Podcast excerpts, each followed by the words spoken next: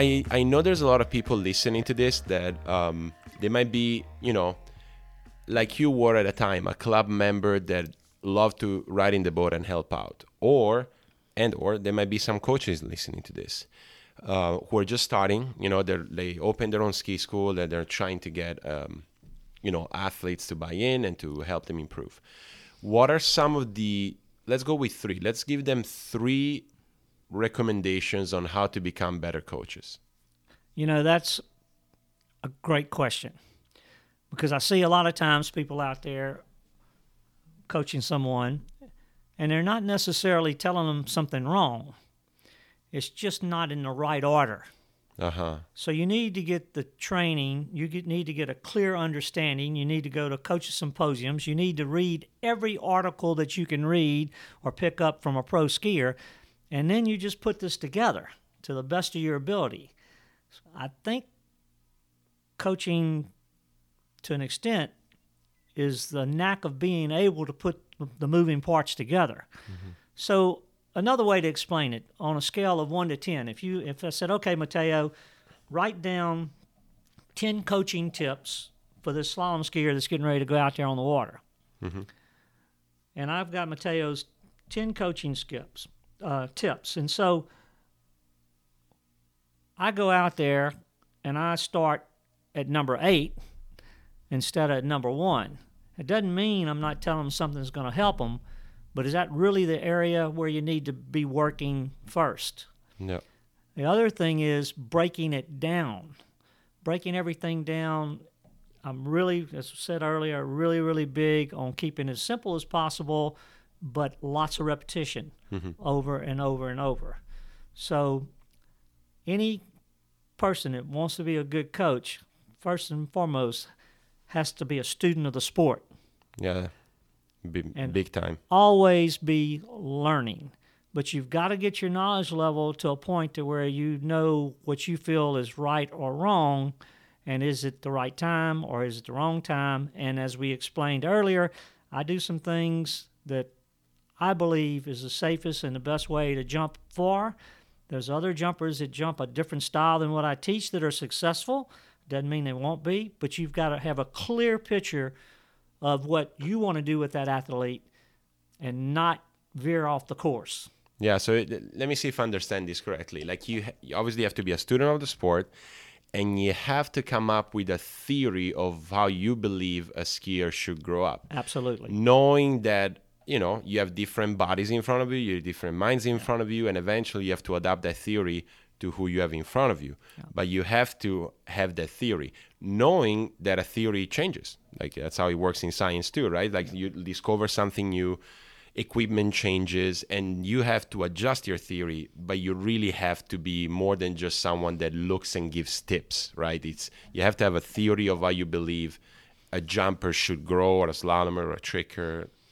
You know, and, and, and that's brings up another really good point you have an intermediate level skier or you have an older skier, sometimes the coach has to realize you've got to work around their flaw. Mm-hmm. Meaning, a lot of coaches get online and we're going to change this, we're going to change that. You got to do it this way, hardcore, down the line, this is the way it's going to be. Right. With a pro athlete that has the learning styles that we all know, They have great kinetics where they have a good feel of what's going on on the water. They have a great ability to have mental imagery. It's easier for me to add a technique to one of those high end people. On an intermediate level, you're not going to change some things that they've been doing the wrong way for 20 years. Right. So find another way to help them. Right. But don't sit there and just hammer them on something you're never going to change. Work around that flaw, and you'll still have some success.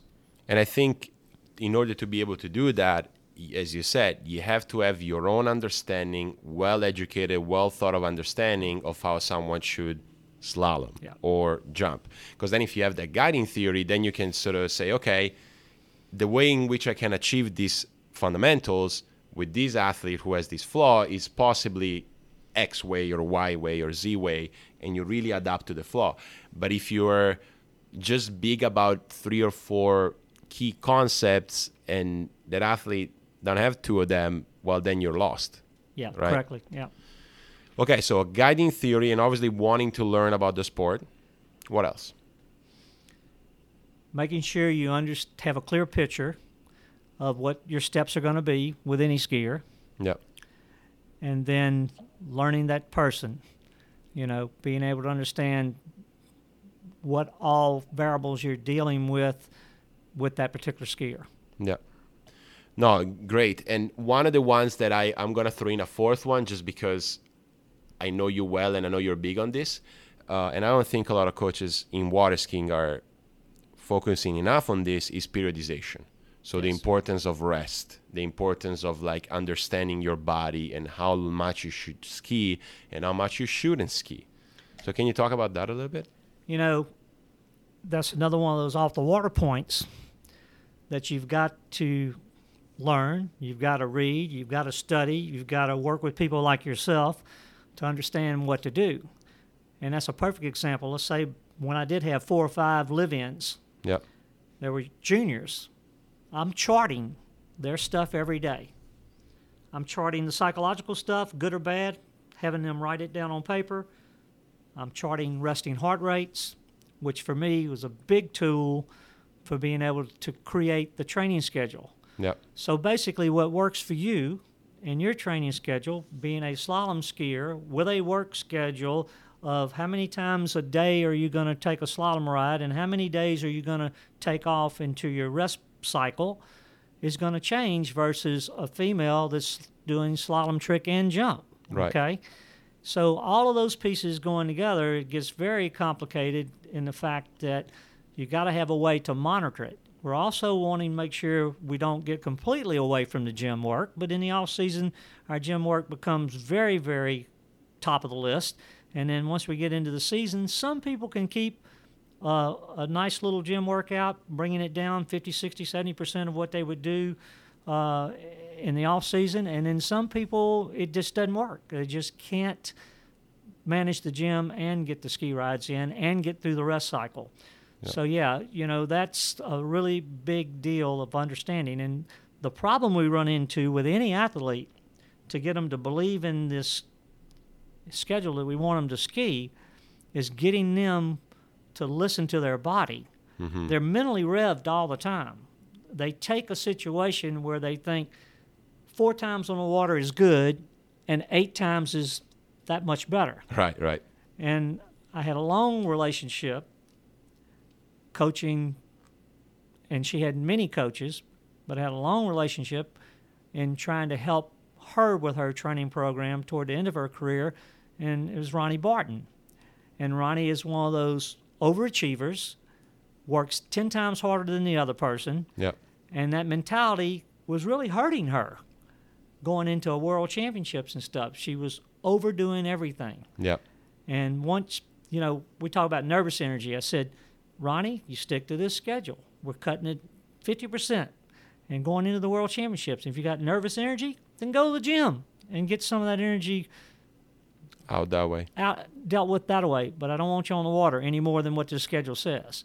In her last world championship, she ended up having the best worlds. That's cool. So those are points that prove to you it does work. Yeah, proper periodization is crucial. Absolutely. Particularly in a sport like this, where when I talk about my like with colleagues or friends that are not in the water skiing, and they ask me how long do you train, how long are your training sessions, and you give them the number of, of minutes, they laugh, but they don't understand that it's so intense on the body, and especially it can be intense on the mind. Like um, one of my friends, Carlo Alais, he always told me, running 39 is hard on the body, but it's even harder on the mind. Right, so I would agree ha- with that, yes. you know so you have to mm, find a way to periodize that like you can't overdo it even if your body tells you that you can so i think that balance and and teaching athletes about that balance is, is crucial crucial tip for all those coaches out there that are starting or that they want to improve their coaching Yeah. well if they have the passion, they'll find a way to get the education. mm, yeah And there's no substitution for experience, uh, and you never quit learning. Yeah. You know, if you if you're in a situation where you feel like you've got it all and there's nothing else to learn from anybody, then you're going the going the wrong way. Yeah, of course. And I think like education, formal and informal, right? So courses, and I know you've done a ton of those, uh, or just learning from other coaches. Uh, and learning experiences, yes, from other coaches, but especially, and I think you would agree, this from your athletes. Like a lot of great deal as a coach, you do learn from mistakes and successes you have with your athletes and from what your athletes tell you. Yeah, the mistakes is something you don't want to have happen, but you learn the most from the mistakes. And as the years went on evolving, I hope I make less mistakes with my athletes. But some things that I did and had success with those people back then, I learned from those mistakes. Yeah. And uh, a lot of it's the the way you handle the person off the water. The other thing is for any coach or anybody that's wanting to become a coach or have more knowledge, just get get out there, Yeah. listen, get in people's hip pocket and hear and listen what they have to say. You, some invaluable little tips that you'll pick up along the way that you put together into this big puzzle. Yeah. Yeah, so really have that guiding theory, but you have to listen to others as well, and then you adjust it if you need it. It needs to be adjusted, but if not, Absolutely. you know, you st- it's still an opportunity to, You'll to get learn. to a level that you have your own theories and you know that that tip you heard will work within your theories or it's not something that works within your world. yeah, You know, so everything you hear out there is not necessarily right but you got to take all that information in and then you've got to have the ability to siphon through it yourself and put it together for your plan.